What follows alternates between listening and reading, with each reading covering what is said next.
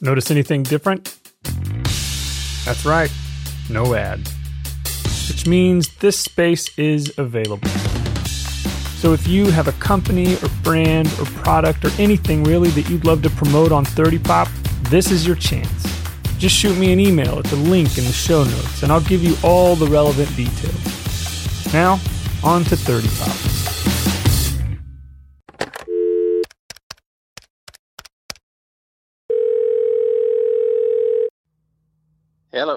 Question. Yes. At Christmas of 1989, what do you think you asked Santa for?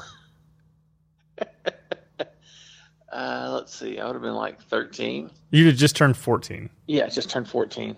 Uh, that'd probably been in the age where I'd started looking at clothes and, you know, wanting Zodiacs and Z Cavaricci and Guess jeans and Bass shoes and Swatch watches. At what point did you start wearing the Guess overalls? I remember you had Guess overalls.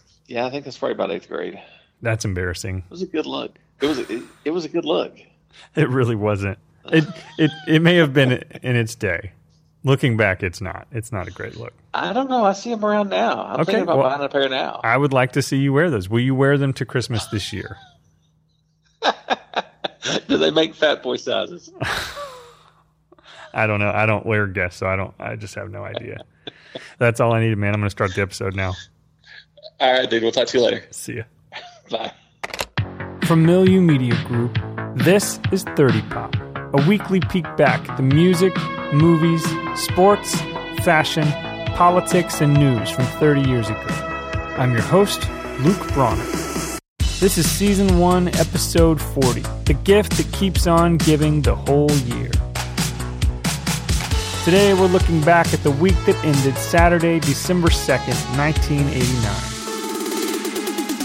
Hello, friends. I can't believe it's finally December. That means the rest of the world is finally joining me in what's become for me a year round celebration of Christmas. Welcome. Come on in. Water is fine. It also means that we're down to the final five episodes of our first season, looking back at 1989. Beginning in January, we'll spend the next 10 years looking back at the glorious 90s. Who knows how far we'll actually make it, but I do guarantee we'll make it through 1990s. There are so many of my favorite things coming up over the course of the next calendar year. I hope you'll stick with me and invite all your friends, enemies, acquaintances, strangers, family, and coworkers to the party that is 30 Pop. Today, in celebration of a movie I've been anxiously awaiting discussing since this show started 39 episodes ago, I've decided to do something a little different just for fun.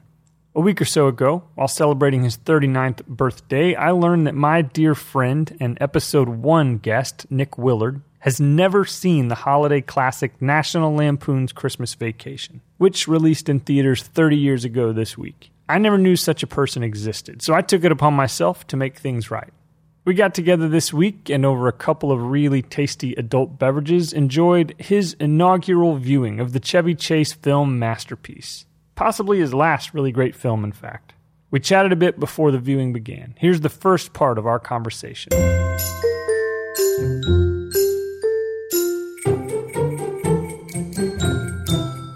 Nick, welcome back to 30 Pop. Man, it's been a long time since you've been on the show. It has been. Were you only on the first episode? I was only on the first one. Okay, well, it's time. The time has come. Yes. So I came to a little birthday party for you a couple days ago. Happy birthday. Hey, thanks. So 30 years ago today, you were nine years old, not eight years old, Correct. and I had just turned 10. You're way older than me. Yes, I still am. So I learned at this party that you have made it 39 years of your life somehow without ever having seen National Lampoon's Christmas Vacation. Yes. How is that humanly possible? I don't know. It just was never on my radar. You grew up in America. yeah. You celebrated Christmas as a kid, yeah? Yes. Yes. You watched other Christmas movies? Oh, yeah. But you've never seen Christmas Vacation. Never seen Christmas this Vacation. is fascinating I think, to me. I think it's because my dad just didn't like Chevy Chase and the stuff he was in. Okay, I can understand not liking Chevy Chase. Even though I do like Chevy Chase, I can see like how he could not be somebody's favorite if they had never seen Fletch or Christmas Vacation. I've never seen Fletch either. But You're kidding me. Oh my gosh.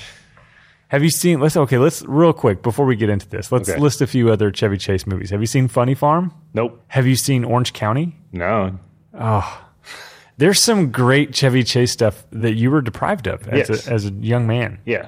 Every time we come across a Chevy Chase thing, I may have to have you on so that you can watch it for the first time in your life. I will do my best, and I don't think I'll have to put much effort into not watch any more Chevy Chase movies until Is, you tell me is to. that your dad talking, or is that you? I don't. I'll do whatever. Do you have any reason not to like Chevy Chase? I no. I don't. Okay.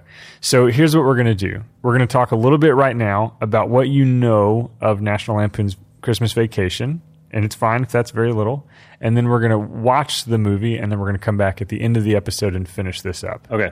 So, what do you actually know? So, you, you clearly have been around Yes. Christmas Vacation. What do you know of Christmas Vacation? I know there's some scene with Christmas lights, and he puts them together and gets electrocuted. Like it's on the cover of the box, right? Okay. And so I know about that, and I've probably seen that scene, and I know that at some point he's driving home with the Christmas tree on the top of his car. Because you've seen the t shirts at Target that have that? Yeah. pretty much. Have you seen any of the vacation movies? Because there's certain things that you'll only appreciate if you've seen any of the other ones. I might have seen one about like a senior trip. That doesn't count. That doesn't count because that was Just bad. being It was- National Lampoons doesn't make it a vacation movie. I mean, but it was about a vacation. right. So there's vacation, there's European vacation, That's he. They get stuck in the turnstile. There's Christmas vacation, No. Vegas vacation. Haven't seen that. And then they rebooted Vacation with Ed Helms from The Office fame and Hangover fame as Rusty, his son. Okay. So it's not really a reboot of the series. Like they didn't remake Vacation, they just sort of revived it with his son. So, and that's one of the things that you won't really appreciate having never really watched the other movies is that his kids are played by different actors in every film and they swap ages and like you never know which one's going to be the oldest which they're just a different rusty and whatever his sister's name is. That's funny. or they're different in every in every movie. Yeah it's great. But then mom and dad are the same the griswolds. So okay so why don't we do this? We're going to go ahead and wrap this little moment up. I'm going to return to 30 pop talk about some other pop culture things that were happening and then we're going to come back at the end of the episode to pick up after you have seen for the very first time in your life national lampoon's christmas vacation which turns 30 this week I cannot wait. all right thanks nick mm-hmm.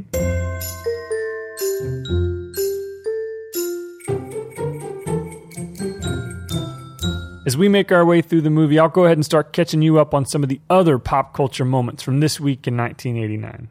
In sports, in the continuing epic of Major League Baseball salary records being set and broken, on November 28, 1989, the world champion Oakland A's signed ambidextrous base stealing left fielder Rickey Henderson to a $3 million contract just six days after Kirby Puckett signed a similar contract, stealing the record from Bret Saberhagen, who'd set it five days earlier with the Kansas City Royals. Then, not to be outdone, three days later, on December 1st, the California Angels signed lefty pitcher Mark Langston to a $3.2 million contract, a record that would finally stand unbroken for more than one week. In college football on December 2nd, 21 year old Texas native and University of Houston Cougar quarterback Andre Ware was awarded the 55th Heisman Trophy, which was entirely unsurprising after his record setting game, which we discussed a few episodes back, against the SMU Mustangs in October of 89, in which he threw for 517 yards and six touchdowns without playing in the second half of the game. He went on the following year to begin his unfortunately underwhelming NFL career with the Detroit Lions and fellow former Heisman winner Barry Sanders. In other news, there was a bit of a changing of the guard happening in TV land, with the end of a couple series and the accidental debut of a new one. One of the shows that wouldn't make it into the new decade was the Hanna-Barbera cartoon classic The Smurfs, a series based on a Belgian comic franchise centered on a fictional colony of small, blue, human like creatures who live in mushroom shaped houses in the forest. There had to be hallucinogens involved. The series debuted in 1981 and released a total of 256 episodes with a total of 418 stories, as well as three cliffhanger episodes and seven TV specials spanning nine seasons, none of which I really cared about. Also ending this week in 1989 was the far less successful, for good reason, daily live action and cartoon hybrid series, The Super Mario Bros. Super Show, which had debuted just a few months earlier in September. I remember wanting so desperately for this show to not completely suck, but being disappointed every single day. It was just so stupid. So it was no surprise that it didn't make it past its first season. What was surprising, though, was how many episodes they released in the 89 days between its premiere and finale 52 ridiculous episodes. Seems like the kind of obscure fact that might come in handy at, say, a pop culture trivia night, perhaps like the one I'll be hosting on December 17th at Cafesa in Houston. Hmm. A new series also debuted 30 years ago this past week. Sorta. One that's still running today. Originally intended as a one off, one hour TV special, America's Funniest Home Videos premiered on ABC on November 26, 1989, to rave reviews. After its unexpected success, ABC decided to make a series of the show, which would actually premiere in January of 1990. Both the special and the first eight seasons of the series were hosted by actor, comedian, and Full House father Bob Saget. There have been a number of hosts since Saget left the show, but today it's hosted by actor and serial game show host Alfonso Ribeiro. Most famous for his role as Carlton Banks in The Fresh Prince of Bel Air, which would also premiere in 1990. Have I mentioned how excited I am for next year on 30 Pop? Anyway, back to Nick's first viewing of Christmas Vacation. About halfway through the movie, we decided to hit pause and check in on how his hopeful newfound fandom was taking shape. So here's part two of our conversation.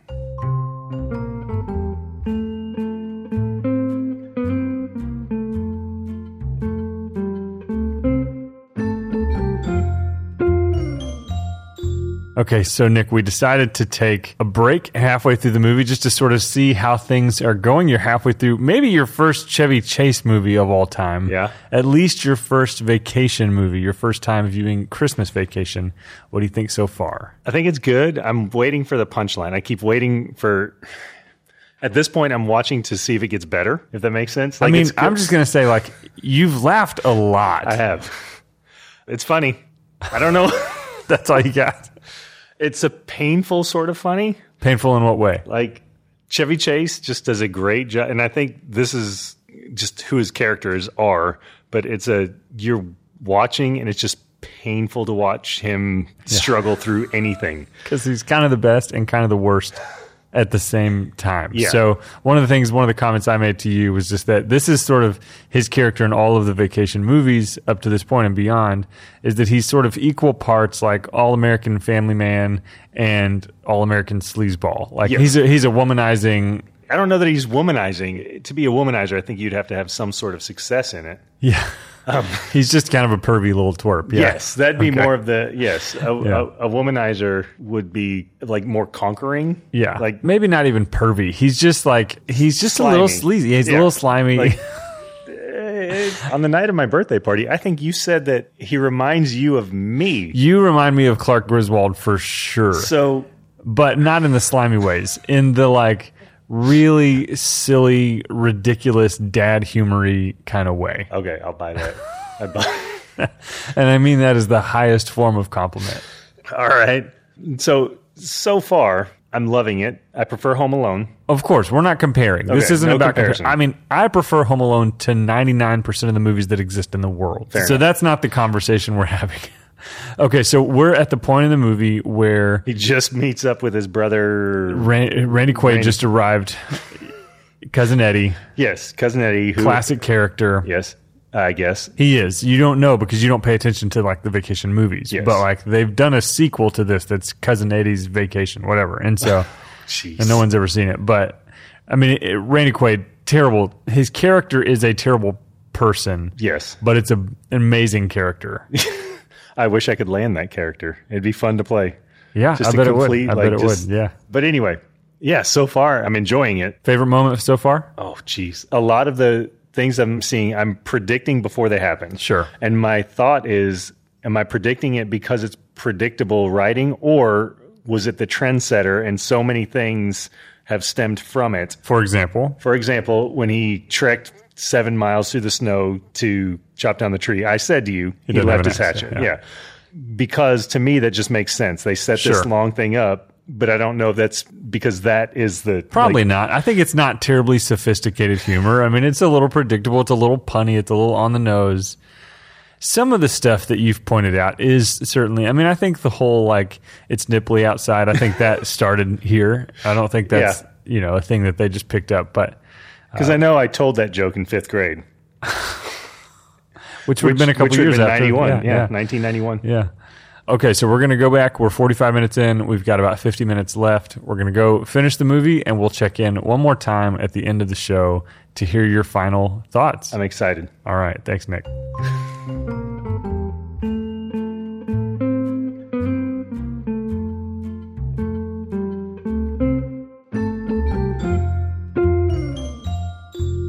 It took a few weeks for Christmas Vacation to really take off at the box office.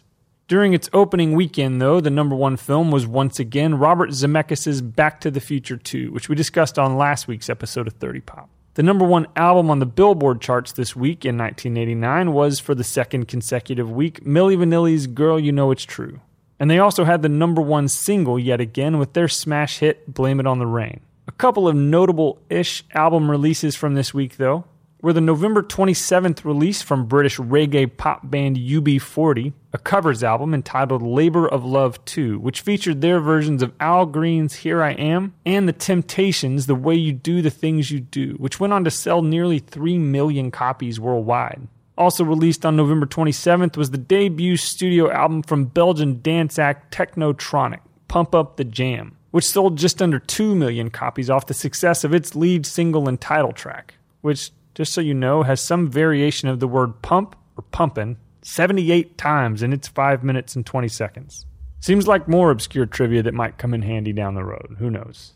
Speaking of trivia night, real quick, before we get back to Christmas vacation, let me just say our December trivia night is going to be one for the books. We had a few of our past winners come out to our November trivia night, and the competition was as fierce as the vibe was fun. Seriously, Although in the end, all those past winners lost to a new team, husband and wife duo Closer to Fine. It was an absolute blast, and December is going to be even better. We'll get to look back at the entire decade one last time and do so with all kinds of little holiday twists mixed in. If you're in or near Houston, seriously, get a team together and come on out. It's free to play and just so much fun. All right, last time I'll mention it in this episode. Now let's wrap up our Christmas vacation fun. Here's part three of my conversation with Nick. This part after we finish the movie.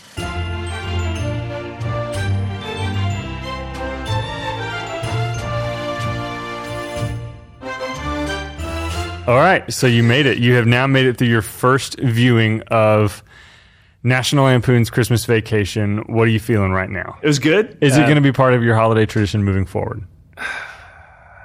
It's okay. Trust me on this when I tell you, it's one of those movies that I can see the more I watch it, and if I watch it with other people who have Yes. seen it, Yes. I, I can see that being an enjoyable experience. when it becomes a part of like what you're quoting and like Yes. it's just part of your language. Yes. And the fact that you are sort of Clark Griswoldy. minus nothing- the sleaze nothing bag personal. part. is So- what I mean, it is very personal. Right. I don't mean the slimy part. I just mean I mean the family man side of him. Okay. And the kind of goofy, kind of whatever, you know. That's definitely you. So, and you know, you have a particular style of exterior lighting and decoration at your house that I think would be fun to talk about on the show. That'd be great. So you and I have had a little competition in the last few Yes. years that sort of sprung up out of nowhere. Yeah. Where you, I came home at one evening and you had put in my yard the tackiest of all Christmas it was, inflatables. It was not tacky. It was beautiful and wonderful. it's an alligator band singing Christmas songs with it like wasn't Cajun songs. style. It wasn't. It was all dueling banjos. Okay, yeah, And it was great. That's great. It had So- nothing to do with Christmas except for probably what they were wearing, and so it was beautiful. The following Christmas, Hmm?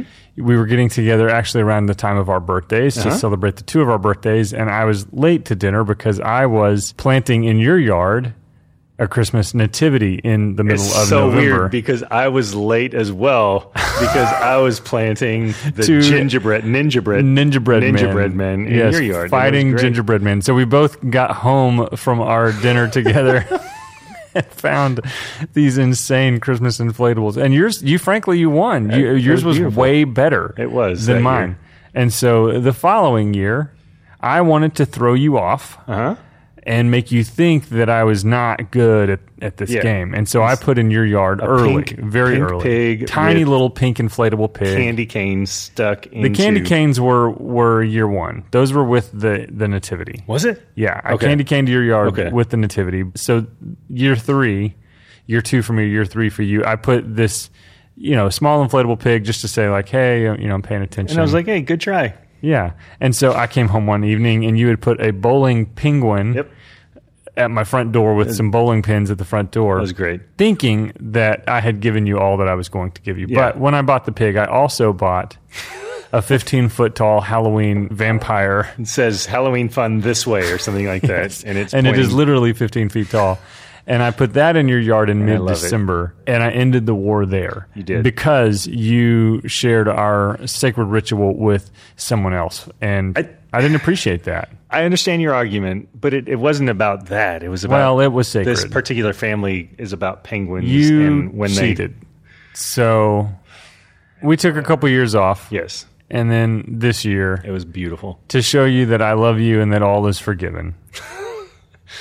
in the middle of October, I put a little tiny gingerbread man back in your yard. And it's been up ever since. And it has, and I'm so proud of you for that. And and on Saturday we put up the Halloween one. In mid November, for your birthday, you put the vampire back up in your yard, and which I appreciate. Katie is probably taking it down today. That's fine. That's fine.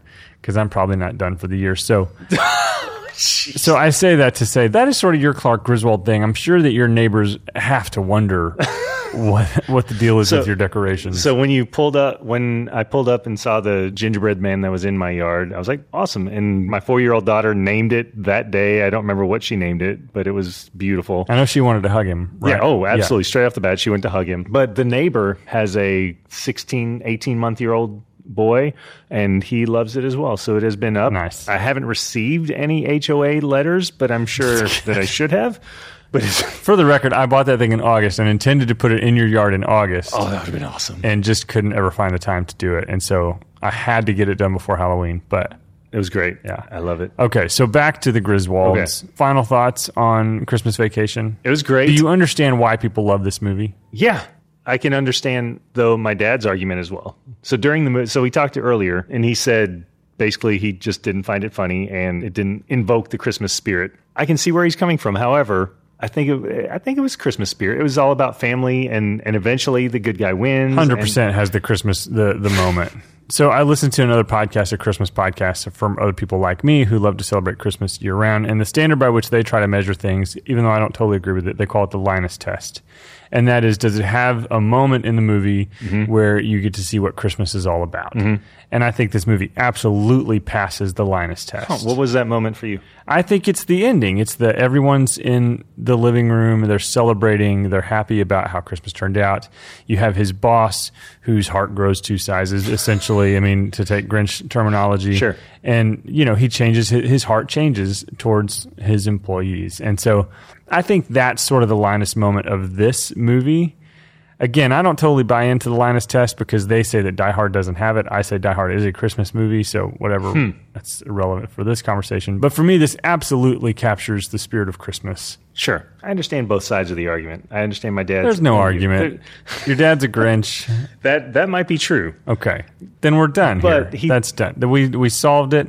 But he Mer- was- Nick, hey, Merry Christmas to you and to yours. He was a fan of White Christmas, which How could you not be? Yeah. Thank you so much for participating in this episode of 30 Pop. many And more to come. Of course, and for loving, as I do, National Lampoon's Christmas Vacation, which just turned 30 years old. Nick, we'll see you again.